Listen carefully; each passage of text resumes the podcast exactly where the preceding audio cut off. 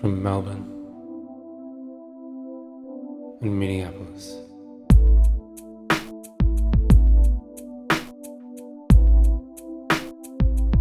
This is for Christ's sake.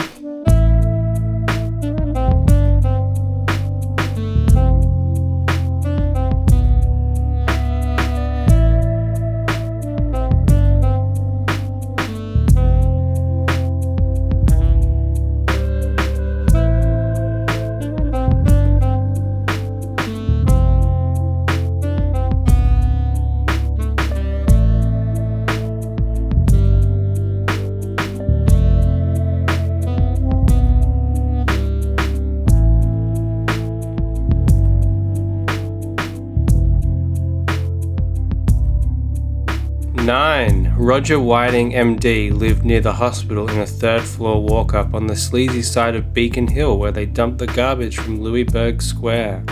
His wife answered the door. She was a plain girl, about seven months pregnant. She looked worried. Hello, and welcome to the show. Uh, this show is for Christ's sake. I am your hosts, Hugh and Hunter. and uh, You win, Hunter, we- but I'm Hunter. we collectively are making our way through the bibliography, at present at least, of esteemed climate change denier Michael Crichton. But pro choice, it seems, maybe. Maybe. And uh, the book we are currently focused on is his fourth effort as a published author, and that book is A Case of Need, although it originally was published under a pseudonym, Jeffrey Hudson.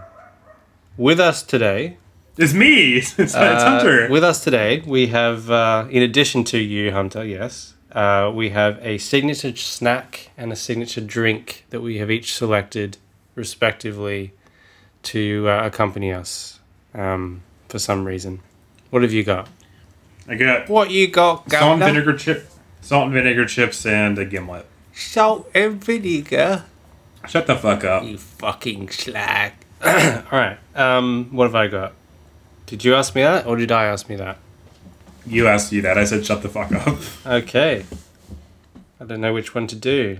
Hmm, I'll go with me. Uh, I have a cup of coffee Mm, Coffee. to keep the doctor away, and.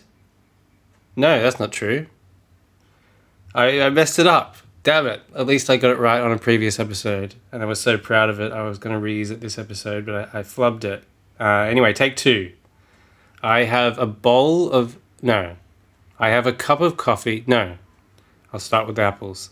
I have a bowl of apples, uh, although it's from one apple, but I, I dissected it. Dissect. So I have an apple. I have one apple, I should say. I have an apple to keep the doctors awake. Mm. And a cup of coffee. No, I messed it up again. Shit. What's the problem? You have Uh, fucking apple and coffee. That's what you got.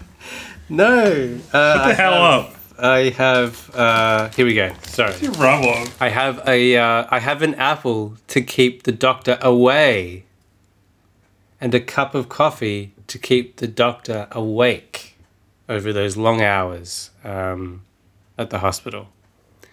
Anyway, what's been happening in this book so far? It's the beginning of a new week, the first of two for Christ's sake episodes that you may enjoy. Yes. What is this fucking book about? What is it about you? It is about a hot button issue uh, that uh, is more relevant than ever. Racism? No, It's not about racism. it's not. I think it's about racism. It features racism. Racism seems pretty important. I guess I guess it is about racism to some degree. It's about racism as much as it's about abortion. Is it though? yeah. I'd say it's more about abortion than it is about racism. I'd say it's more about racism than it is about abortion. Well, I respectfully disagree. Well, I disrespectfully disagree. Yeah, let's keep on going. What's happening? All right. Yeah, this is So funny. there's some dumb. There's some dumb. There's a dead bitch. you see, like she had Yeah. an abortion. Her father was some so and so. They pinned the crime on Arthur Lee. who does abortions at the doctor where the main character, John Barry, works. He's kind of sleuthing around. What has happened in the book besides that? Yeah, yeah. So, so Doctor Doctor Carr, no, Doctor, what's his name? Doctor Dr. Barry. He's our hero. Yeah, he's trying to get the bottom of what actually happened. Um, Bro, it what the hell is, wrong- what seems- is wrong with you? it seems it seems that uh, yeah, um, Arthur Lee's being framed or being made a, a scapegoat rather, yeah. and that he's not actually responsible for the for the young lady's uh, demise. Time we demise now. Yeah, and, and Barry's going around investigating exactly what happened and uh, learning bits and pieces here and there. I guess we don't really find out much. Um, What bits and pieces has he learned? We learned that he died. She died from penicillin, kind of, or maybe blood loss. well, well, a, a, a reaction, a reaction to penicillin sort of uh, accelerated the demise that might have happened anyway. Because of blood loss. Yeah. So what what are we doing here? In this chapter, he uh, goes and talks to Roger Whiting, and we learn absolutely nothing new, and that's it. Yeah, Roger Whiting's the dude who who who gave who gave Karen Randall penicillin. Did we learn anything in this chapter? We learned one thing. What? It is that Karen Randall had a complete uh, index of Oh yeah, her her, her skull. or skull Oh, something. films, x rays about her skull. Yeah. X-rays about this. Um,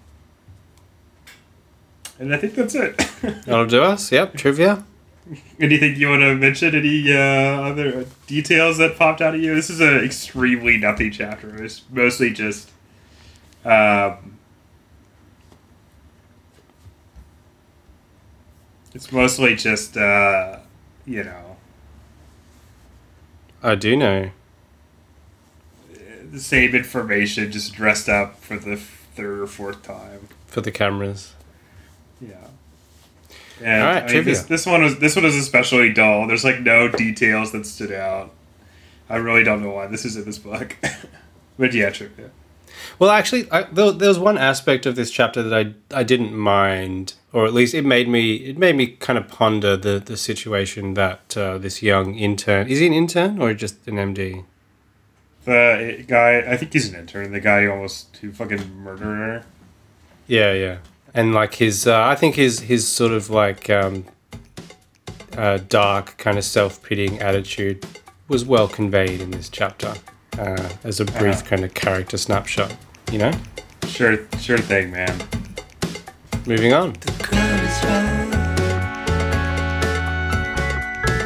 Couldn't you be red like cry? The crowd is right. Let's test your wits tonight with a little game of trivia. That's a lot of fun that we're giving you. Uh, uh, uh, uh, the crowd is right. Could you be right like crack? The crowd is right.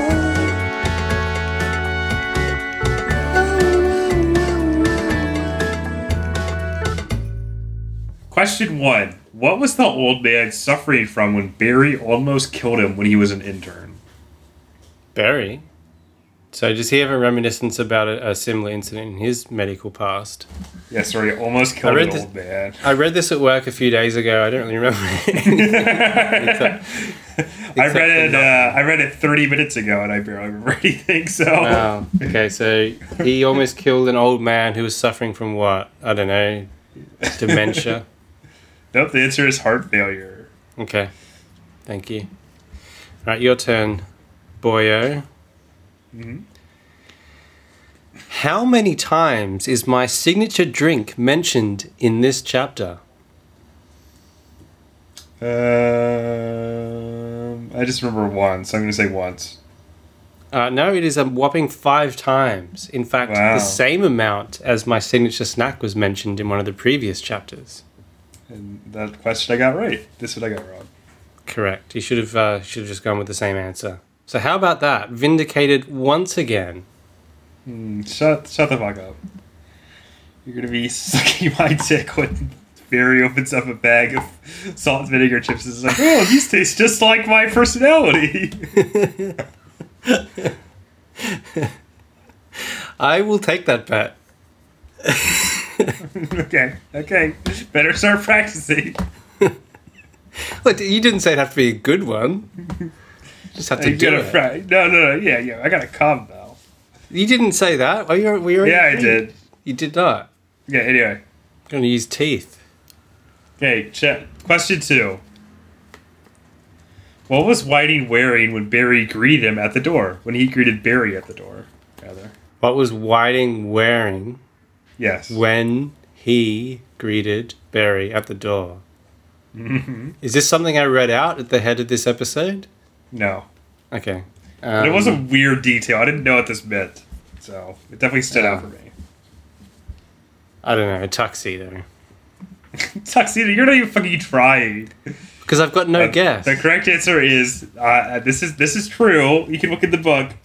Uh, what what Crichton has written is white ducks. What? White ducks. I don't know. Hey, my White answer ducks. rhymes with the correct answer. White ducks. So I was It's not- close. It's not a true rhyme. White ducks. I was an unvoiced consonant away from part of it. White white ducks. No idea what that means, but that's what he, he wrote. All right. What time was Roger Whiting called to assist with uh, Karen Randall? Four in the morning. Correct. What did Whitey work on Karen Randall after they estimated her temperature? What did he work on? Yeah. Okay. Uh, let me rephrase that. I, I was I wrote these pretty fast. What what procedure did they do? Or maybe procedure's not the right word. What yeah? What procedure did they do to Karen Randall after they took her temperature? Immediately after. What was the next thing that they did? Um, they tried to stop the bleeding. No, I don't know what this means either. But apparently, it's cross matching. So Okay. All right. Was was there not an explanatory footnote for that? Or nope. okay, interesting. What was Art's term for the double speak doctors engage in to back out of things? uh, was it the Pilates maneuver? Is that right? I'll, I'll give you that. Um, I'm assuming it's just the pilot maneuver. It's not Hmm. Pilates with an S, but it is spelt the same. So I wasn't sure either about the pronunciation, but like it could be like Pontius Pilate. So Yeah, that's true. the pilot maneuver. But yeah, I'll give you that. That was close enough. Oh, thank you. Okay, once again, I walk out on top. You're really uh, slipping this, this book. Don't you have another question for me or not? That was done. Nope. All right. Oh, whatever. That's it. All right. Well, goodbye. See you next time. Goodbye.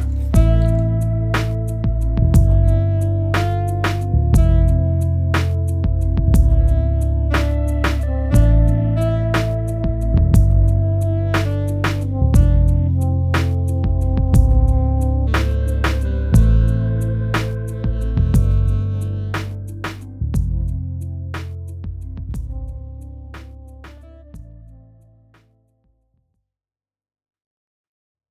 um, Of brown hole.